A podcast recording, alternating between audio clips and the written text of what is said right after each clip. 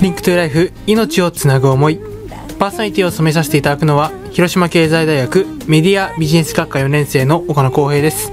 本日も30分間よろしくお願いいたします。本放送を聞いている方は9月27日火曜日。そして再放送を聞いている方は9月28日水曜日のお昼の後となっております。皆さんいかがお過ごしでしょうか、えー秋ですね。えー私は読書の秋ということでですね先日、えー全国高等学校ビビリオバトル in 中国大会の司会を務めさせていただいたんですけども非常にですねレベルの高いですねあのープレゼンそしてディスカッションをですね目の当たりにしてですね負けてられないなというですね気持ちとともにですねちょうど10月のですね下旬にですね広島経済大学、まあ、今度は大学生向けなんですけどもビビるバトルがございましてあーそれのちょっとね参加してみようかななんていう気持ちにもなりました。皆さんはどんな秋を感じているでしょうか？本日のリンクトゥライフでは、えー思いをつなげよう東北と広島ということでですね、えー東北支援プロジェクトのですねメンバーがですね取材してきた模様をですねお届けしようと思っています。えー本当に彼らのですねこう地道なんですけどももう着実にこうラジオに対するですねこう思いというかですねあのー取材の力っていうのが確実に上がってるなっていうのをですねなんかこう親心じゃないんですけども非常に感じておりましてね本当にこれだったら本当にねいつもまあこれはねこう比較する対象でもないんですけども本当にあの普段頑張っている FM のメンバーにも劣らないぐらいですね取材力があるなと。まあこれはこれ勝てるところは勝てるなと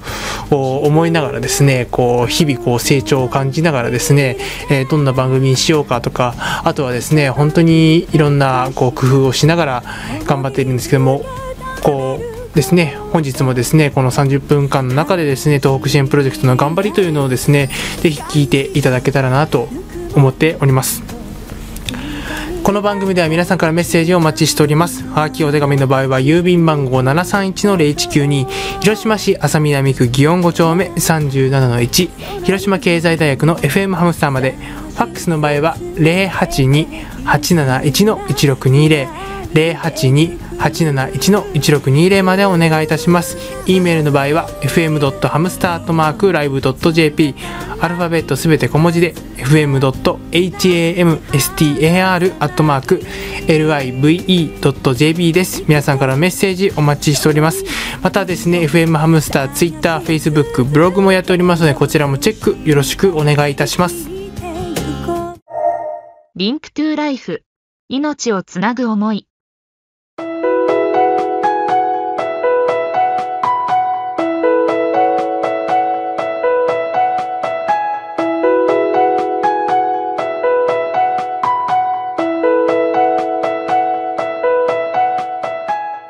皆さんこんにちはこの時間は東北支援プロジェクトの思いをつなげよう東北と広島のコーナーです月に一度の東北のコーナー今月の放送を担当するのは広島経済大学行動館東北支援プロジェクト3年の藤原と広島経済大学行動館東北支援プロジェクト2年の小堀拓です。よよろしくお願いします。今月の放送内容は三陸鉄道のこれからについて放送していきたいと思います、まず最初に東北支援プロジェクトの紹介を小堀くんお願いします。はい、それでは簡単に私たち東北支援プロジェクトの紹介をしていきたいと思います。そもそも私たち東北支援プロジェクトは東日本大震災の被災者の心のケアと大震災を風化させないを主な目的として立ち上げました。目的はさらに3つあります。1つ目に東日本大震災の人々を笑顔にするということ。そして2つ目に東日本大震災の風化を記憶を風化させないということ。3つ目に命を見つめるという3つに分けています。はいありがとうございます、はい。今月は7月から3ヶ月続けて三陸鉄道の震災当地の話震災後の行動そして今月のこれから三陸鉄道のこれからについて放送していきました、今月は三陸鉄道のこれからについて放送していきます。まずそもそも三陸鉄道っていうのはどんな会社かと言いますと1972年に開業し1984年には第三セクターの鉄道会社として運営し今年で約30年目となる東北を代表する鉄道会社です。岩手県宮古市というところから釜石市まで 71km 運行しております。まあ昨年の取材では三陸鉄道の望月さんという方、まあ、社長をやられている方に取材をしました、まあ三陸鉄道が東日本大震災からどれぐらい復興したかっていうのと苦労や困難に立ち向かった姿を取材してきました。で今回9月は三陸鉄道のこれからについて放送していきたいと思います。では音源をお聴きください。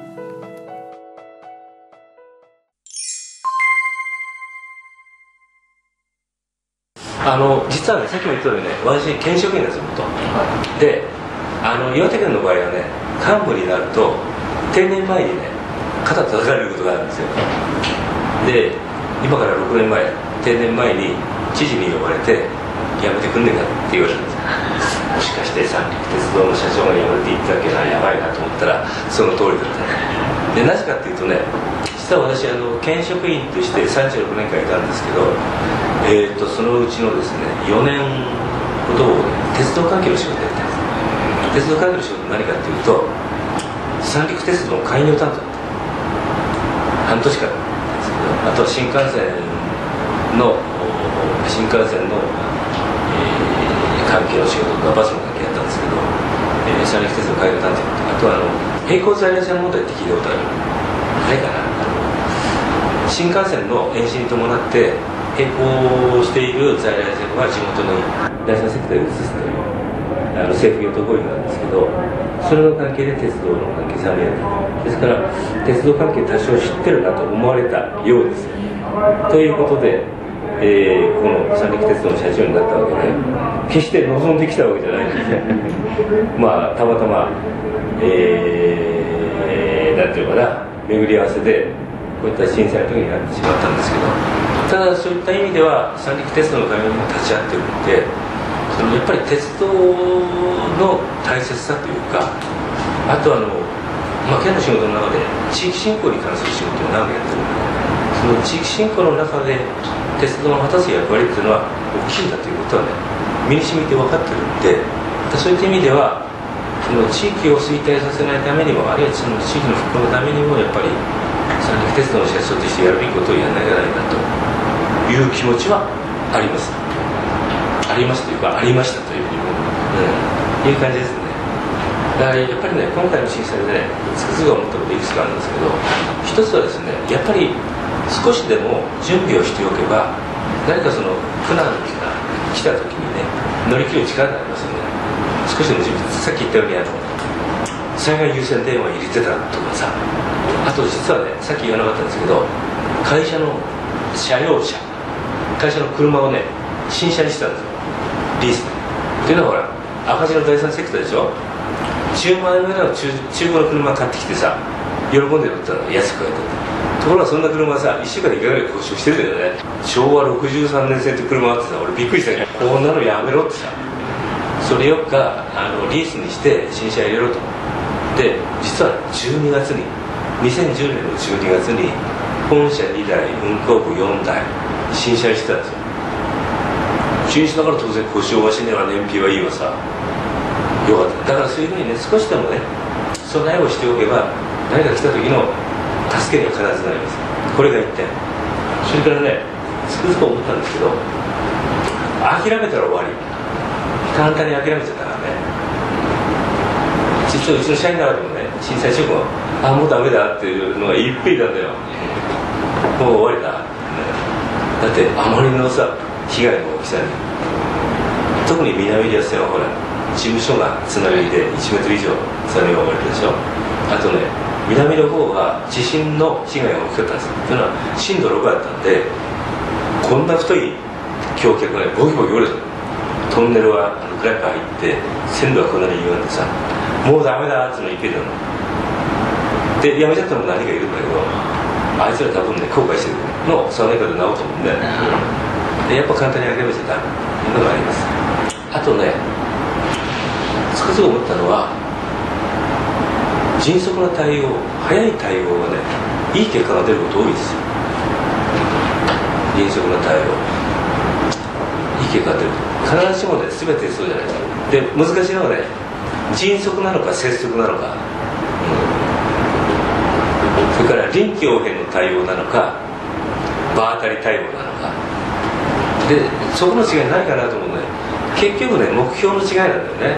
きちんとした目標を持ってるかどうかだよね。きちんとした目標を持ってそれを目標達成するための手段をいろいろ考えて早く対応すればそれは迅速な対応で臨機応変な対応になるんですよ。それが目標がはっきりとしなくて目の前の事象におたおたしてとにかく、えー、その場所にの対応をやってると拙速な対応で場当たり対応って言われる。だと思います。だからあのー、3年で復旧させるってね実は決めたのは4月の10日頃なんですけどみんなびっくりしたんだよね。まだ被害調査も被害調査が終わったの3月の3月いっぱいででうちの施設管理部長から僕が来たのが4月の6日型のガムだったんだけど3年でやるって勝手に決めたんですよ。権利もそうだしね。県は6年で復旧させるって言うんだけど女のやめろって言うんですよ。話聞かない3年でやらなきゃダメだって。でできると。でそれをやるためにはどうしたらいいか。3年という目標を立ててそれをやるためにはどうしたらいいかって言ったら一気にやるのは無理。であれば段階的に復旧させていく。一時復旧二次復旧三次復旧等方がいいだろうと。でそのためには、えー、そういった工事のノウハウを持っている鉄道機構昔の日本鉄道建設公団の力添え施工管理についての強めに協力をいただければできる。予算についても8割以上国が負担してくれるようなスキームを新しく作ればできる。で最終的にはねその国の予算のほぼ100%国が支援してくれるというスキームになったしそれから、えー、鉄道機構の理事長も全面協力を約束してくれたしで2011年の、ね、7月だったと思うんだけど国土交通大臣が現地視察に来てその時にね大臣からね心配するんだ応援するからって言われてでおこれはもしかしてと思ったら後ろにねあの鉄道局長がついてきて今文化庁の長官やってる久保さんとしてがついてきてこの人がねびっくりするんだよ。え？って言ったらびっくりするぐらいいっぱいつけるから内容さんって言われるあこれはつくなと思ってで鉄道機構に掛け合ってもうすぐ工事が始められるように準備をしましょうということにした。だからフライトなんだけどさっきも言ったようにね国の予算決まったのは11月21日。うちはね起工式を11月3日にやってた。これはね指令船着工って言って行政ではやってはいけないことなんです。だけどそれやらないと間に合わない。だから県が予算措置をね9月補正予算で予算措置してくれるんでそれを口実にやったんです口実はある県が予算をつけたからその分でやるんだって言ってで国が文句言ってくるかと思ったら文句言ってこなかったちゃんと大臣も出してくれる、うん、だからやっぱりそういうふうにね早め早めに対応してでどこを抑えればいいかどういうふうなスキームになれば、えー、その目標を達成できるのかそういった手順とか。どこに了解を取るとかね。そういった手順をしっかり押さえてやれば大体実現可能な目標は達成できます。実現できない目標は夢です。だから夢との目標違うんですよ。本当はね。俺は一郎みたいなパターンになるって言ってもねそれは夢だよ。だから高校野球で県大会で優勝するっていうのは目標になるかもしれない。だから実現可能な目標だけだ。3年以内の全線復旧っていうのは実現可能な目標だと思いました。で実現可能でした。ということです。あとねあのー、3月中に散歩に26まで運動再開したんだけどその時にやっぱりね一生懸命頑張ってる姿を見せ見せた。で頑張った姿を見せてれば応援してくれる人が出てくるんです。頑張らなきゃダメですよ。もちろんね震災の時ねもう指摘されてもうダメだってあの感染症だなんて、えー、ゴロゴロしてるのもいたかもしれないそういった人たちも、まあ、支援は来たのかもしれないけどいまだにね三陸鉄道にはネスレ日本とかさっき言ったアサヒビールとかイオンとかいろんなところがね応援してくれてるんですよ。やっぱり一生懸命頑張ってる姿を見せてれば応援してくれる人が出てきます。から、ね、この辺りはあの実際に我々やってもらってるんで感謝の気持ちがあるんですけどやっぱりその感謝の気持ちを忘れないでいるということが大事ですリンクトゥライフ。命をつなぐ思い。は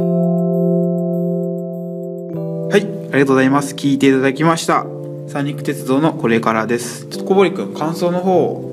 きしたいと思うんですけれども。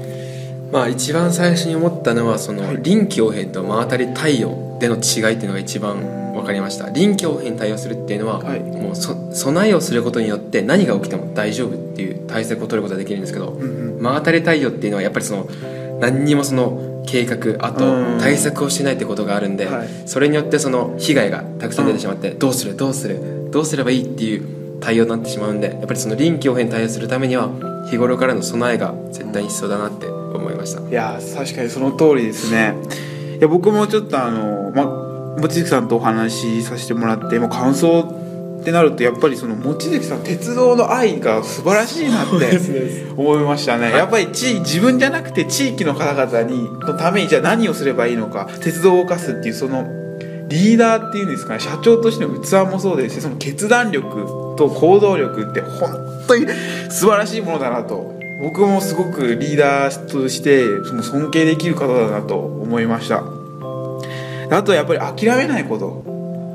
その震災から3月までには絶対に復旧するから3年は3年間はそのまでにはその運行させるという。夢じゃなくて目標なんだっていうところがすごく心に残っててやっぱ夢だと実現できなかったりすると思うんですよ。目標って必ず実現しないといけないっていうところでその辺もあ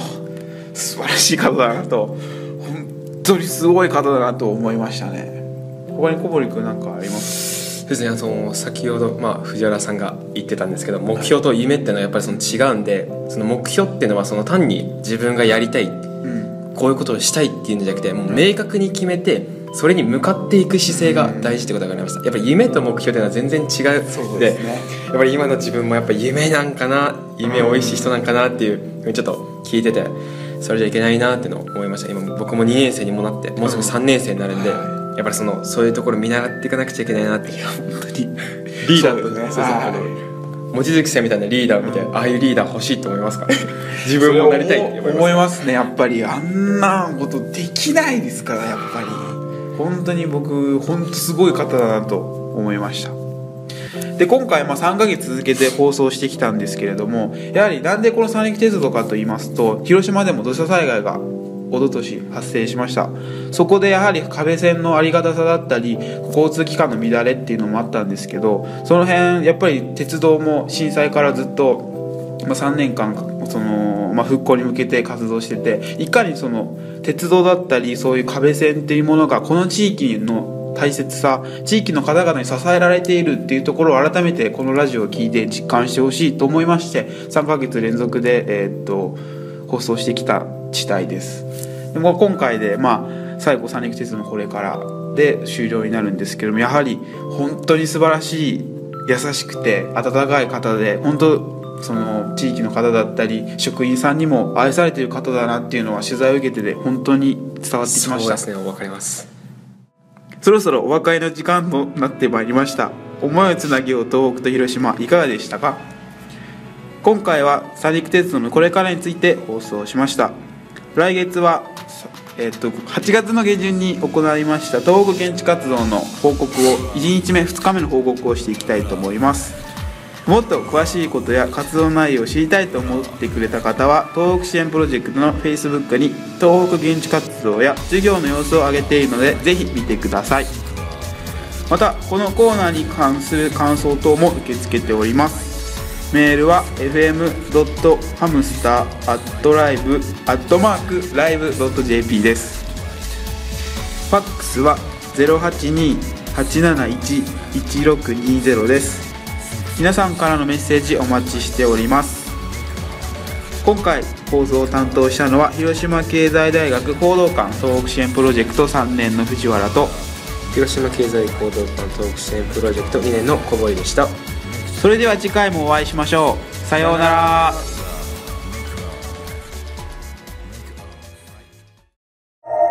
Link to Life。命をつなぐ思い。 Link to Life 命をつなぐ思いエンディングの時間です最後までお聞きいただきありがとうございました